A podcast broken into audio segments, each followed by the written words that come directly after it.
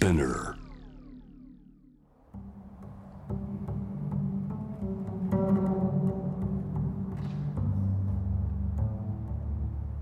藤原信也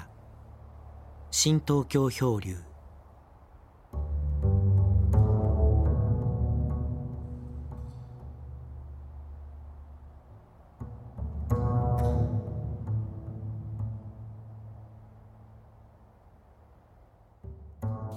先々週このポッドキャストでは、えー僕のお90年代に行ったアメリカのモーターホームの旅を話をしたんですけどもその後ですねこの今ちょうどその映画で「ノマドランド」という季節労働老人たちのモーターホームの旅を描いた映画っていうのが来ててそれをちょっと見て話してくれないかということでですね映画を見てその感想を先週述べたんですね。まあ、その流れの中でですね、えーと僕と映画とのとの関わりっていうかなまあ関わりって言っても一般市民として、えーどのようにこう映画に接していったかということをちょっと話してみようかなと今回。僕はねあの九州の門司港の生まれでこの門司港っていうのはね非常に先進的なものが、まあ、文化っていうのがあって、えーいわゆるあの明治大正時代にそのイタリアの建築家のが建てた建築家建築があったりとかですね。その診察が出ると必ずその診察パッとこう切るのがこうかっこいいとかねそういうちょっとハイカラなとこがあってですね。そういう土地であるからこう映画館もですねおそらく日本でこれくらい、えー集中してこう映画館がた林立したっていう土地は意外と少ないんじゃないかと思うんですよね。ちょっとあの資料を調べてみますとですね、えー県内初の活動写真常設館が、門司の港町鎮西、にの場所に、電気館として生まれたものの仮小屋状態で長くは続かず、え劇場に転じていると。その後大正2年1月に内本町にあった日の出座が日活系の遅延館として世界観の名称で開館しこれ以降映画館は増し増加していったと。で大正15年当時の常設館は日活系の世界観定期根系の栄新館牧野系の本川座松竹系のメカリ館のほかに、代理にえーショート館葛葉の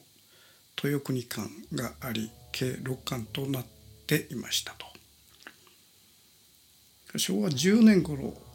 陶器時代に入り昭和14年頃からえー軍需景気で、映画館は活況停止昭和17年4月には8館に増えていました最盛期には12館を数えるまでまでになっていたということは相当ね12館もその文字とその周辺にあるということですからねもうこれはもう本当林立という状況ですよね。ただね子供時代の僕としてはその12日間をね渡り歩くなんてそんなことありえないことであの馴染みのね映画館があできるわけだけども、えー僕の記憶ではね3巻くらいかな「有楽」という日本映画を扱う映画館。から銀影という洋画を扱う映画館。それからその後少し経ってねテアトル近世というこれも、えー洋画を扱う映画館ができたわけですね。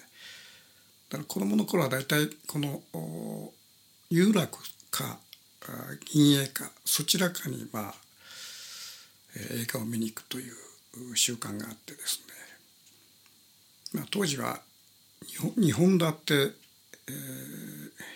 ー、多い時は3本立てとかねあのそういう映画があって、えー、この2本立てを見ると結構長い時間経つわけだけども例えばねあの、まあ、銀影というこの非常にこのボロっていうかな裏ぶれた映画館なんかはですね換気が悪いもんだから2時間3時間映画を見て外に出た時はですね頭が痛くなるんですよこれ酸欠状態で。でそれは僕だけじゃなくて周りのものを見渡すと、まあ、あの映画を見る前はものすごく元気に、えー、入っていくわけだけども出る時のみんな顔顔っていうのはもうこう多少憔悴したようなこの青ざめた顔で出ていくという、みんなこう酸欠状態なのね。そういうなんか笑笑えるような状況があったわけですけどもただその当時まあ映画っていうのはもう最大の娯楽だからまあこの、えー、面白いまあとにかく評判の映画が来たらもう見たいわけですよみんな。あれ見たいと。ただ見るとその見終わった後に頭痛時には吐き気とかねそういうのがあってというその板挟みっていうかなただまあ映画を見るというその興味の方が勝って、えー、銀営にまあ行ってたわけですね。で有楽ではそういうことがなくて、えー、多少やっぱ関係が良かったのかな。まあ、その当時のその映画っていうのはまあたわいないもんでねあの例えば「鞍馬天狗」とか、えー、例えば銀影では洋画はそのいわゆるインディアンをねこうやっつけるまあこのハリウッド映画にいかにもありそうな、えー、アメリカの開拓民が東から西に幌馬車で隊を組んでずっとこう旅してる時に、えー、どこか岩岩の方にあちこちにインディアンが隠れてて矢をつがえてきてこの攻撃してくると。それでその応戦してもう、えー、長丁場になってる時に、ー、まあ騎兵隊っていうかな。あのそれがラッパ吹きながらわーっと来るわけですよ。でそこでもインディアンやっつけるという極めてたわいない映画なんだけども。ただね僕ら子供はね何か分かんないわけですよね。あのただインディアンっていうのは悪者に描描かれてるからあの当然悪者だと思っちゃって、えー、騎兵隊がねあの太陽君にわーっとこう助けに来る時はみんなあの手を叩くみたいなねことがあったり、まあ、ある意味で洗脳されてるわけですねそういうそういうところで。それとあの今の小学生中学生ってどうか知らないけども昔はあの教育の中に映画を見るというカリキュラムがあったのね。で小学1年2年3年ぐらいからですねあの時々、えー、今日の何時からは映画の時間ということで、えー、列を組んで映画館に行くわけですね。で大体教育映画だからあんまり面白くないわけですよ。でまあみんなこう面白面白くないんだけどやっぱ映画だからやっぱりみんなこうね喜んでいく。それで、えー、面白くない映画を見た最後にですね必ずそのウォルト・ディズニーのね漫画漫画がねあの出て出てきて、えー、トムとジェリーだとかああいうねこうたわいないこう追っかけっこのアニメがね出てきてまあそのウォルト・ディズニーのその映画がバッとこの出た時にはみんなもううわっとこう湧き立つっていうかなそういうねあの、えー、小学生中学生の映画鑑賞っていうか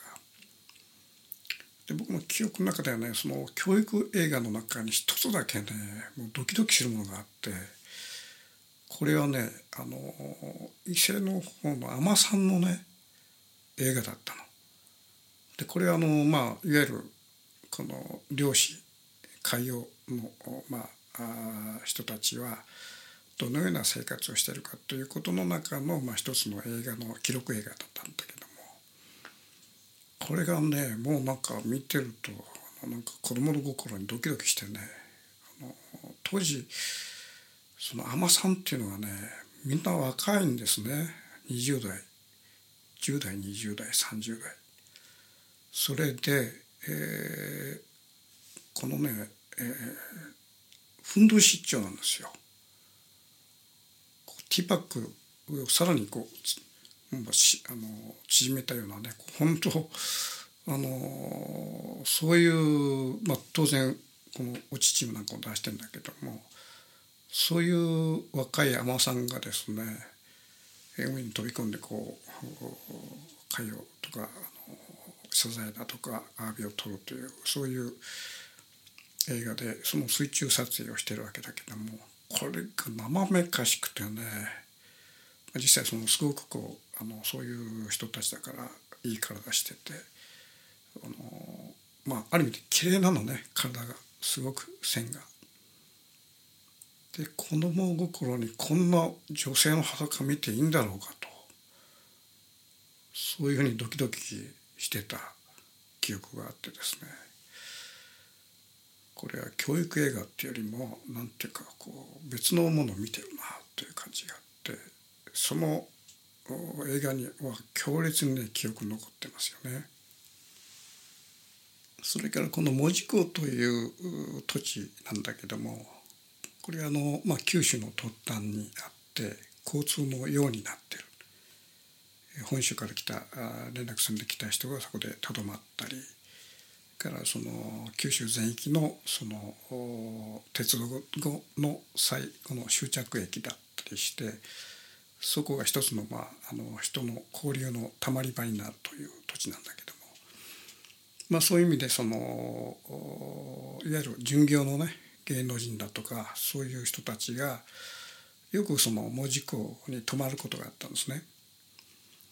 それともう一つはまあ門司港という土地柄っていうか町があって海峡があって山があって裏に行けばまたあのその静かな、えー、海浜があるというそういうそのシチュエーションがあるものだからそこでまたその映画を撮るというそういうその風景もあったわけね。で僕のところのは私のところはまあ旅館を営んでて、えー、その門司港駅からの前にその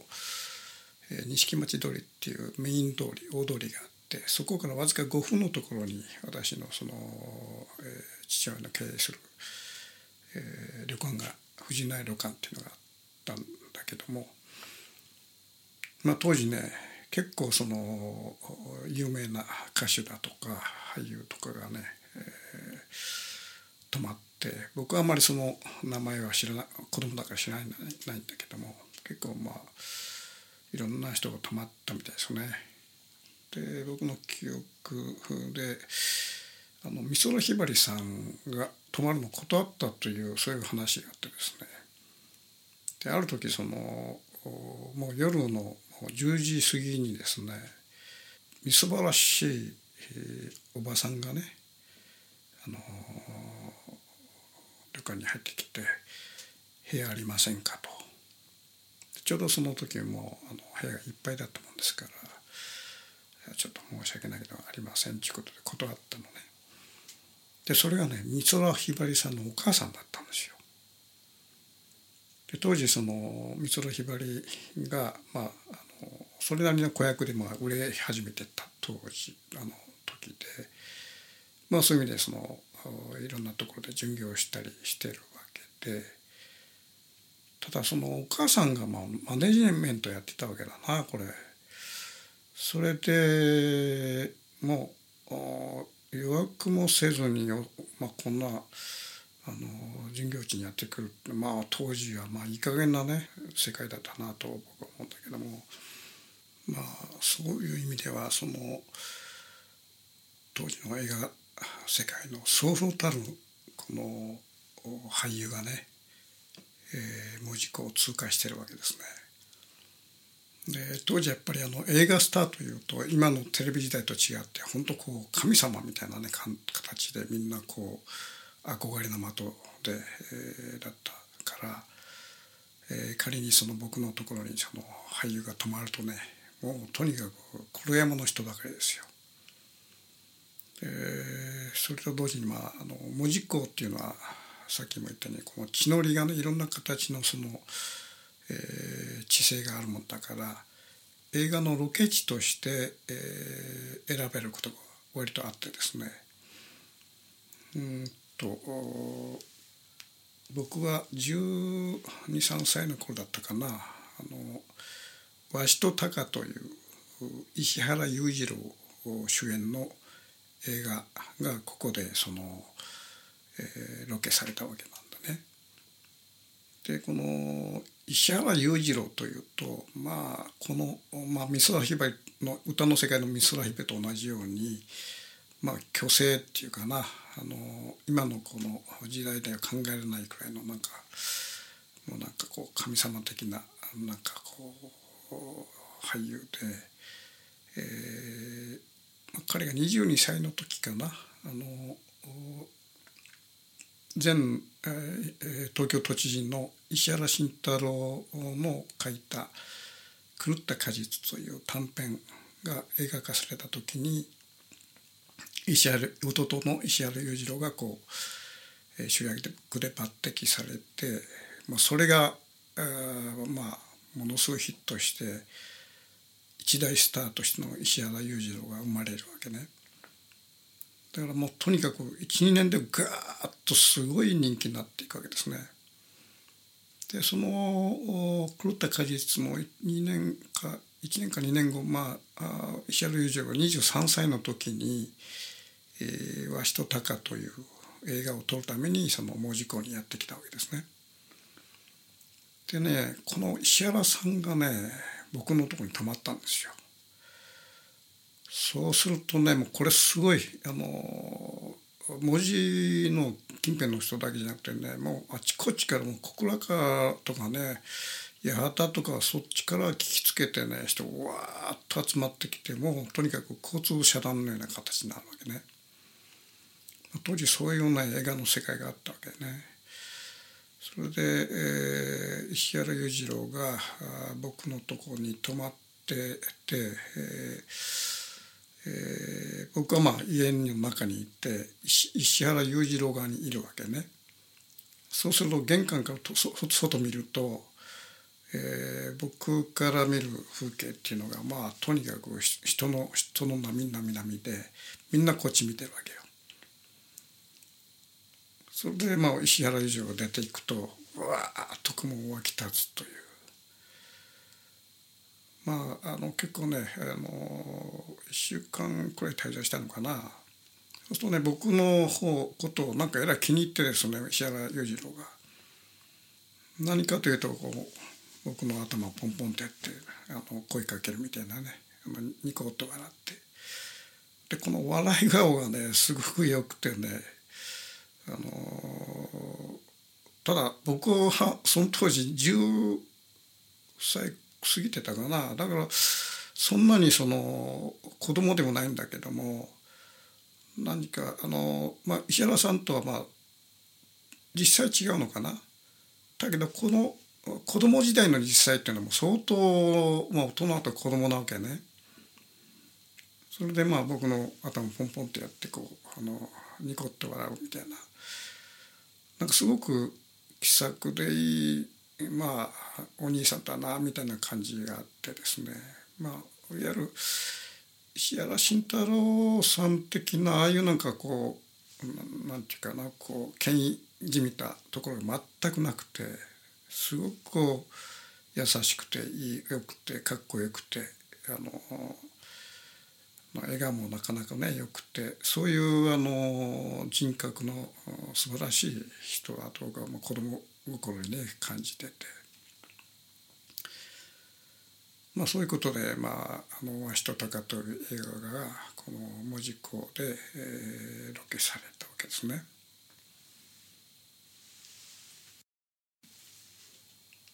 まあ、そういう意味でその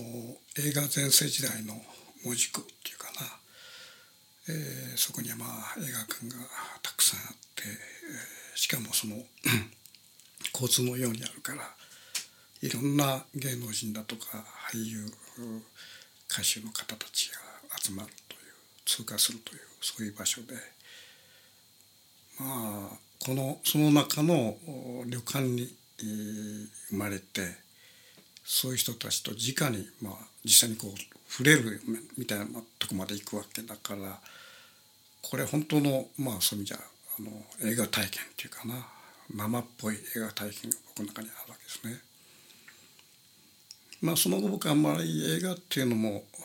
小学校中学まああの成人になる前くらいからあんまりもう見なくなっちゃったんだけども、え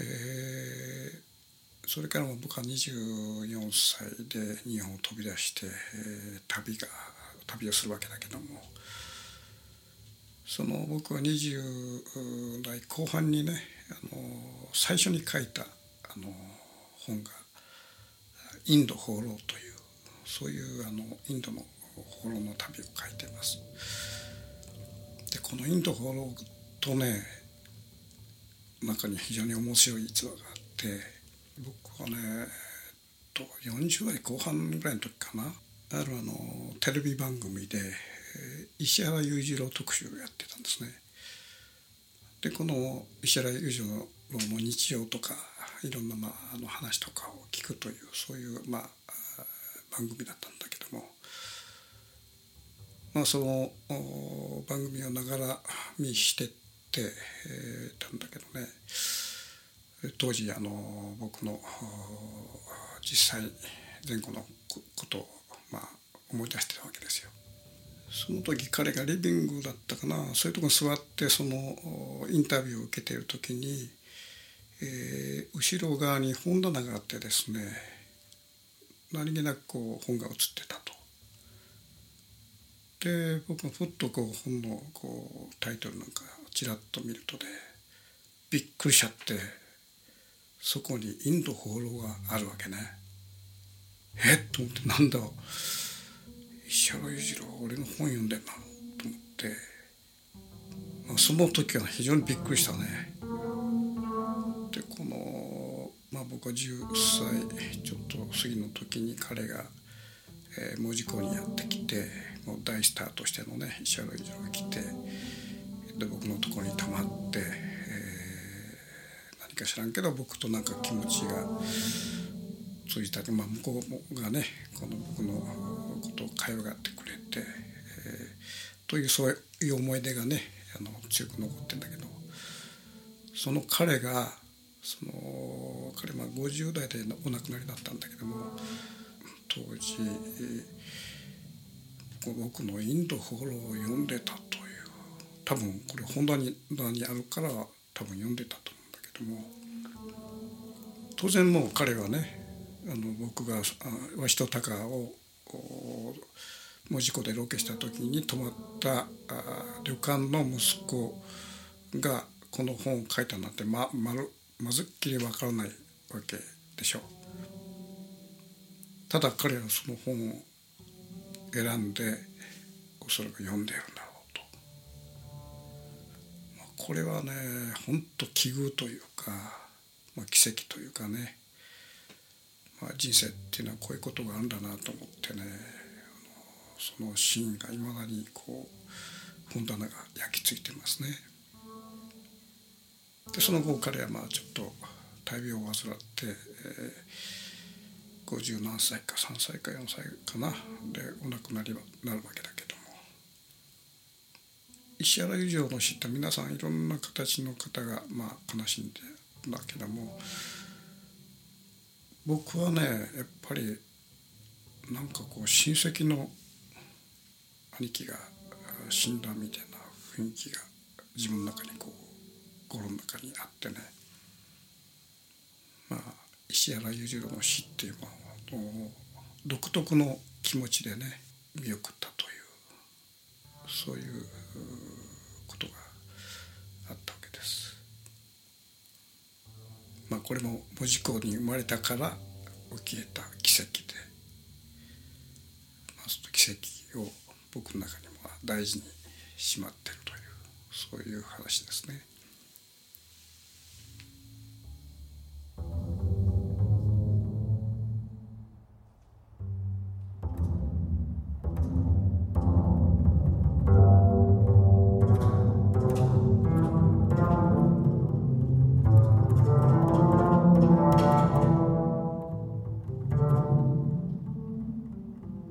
藤原信也。新東京漂流。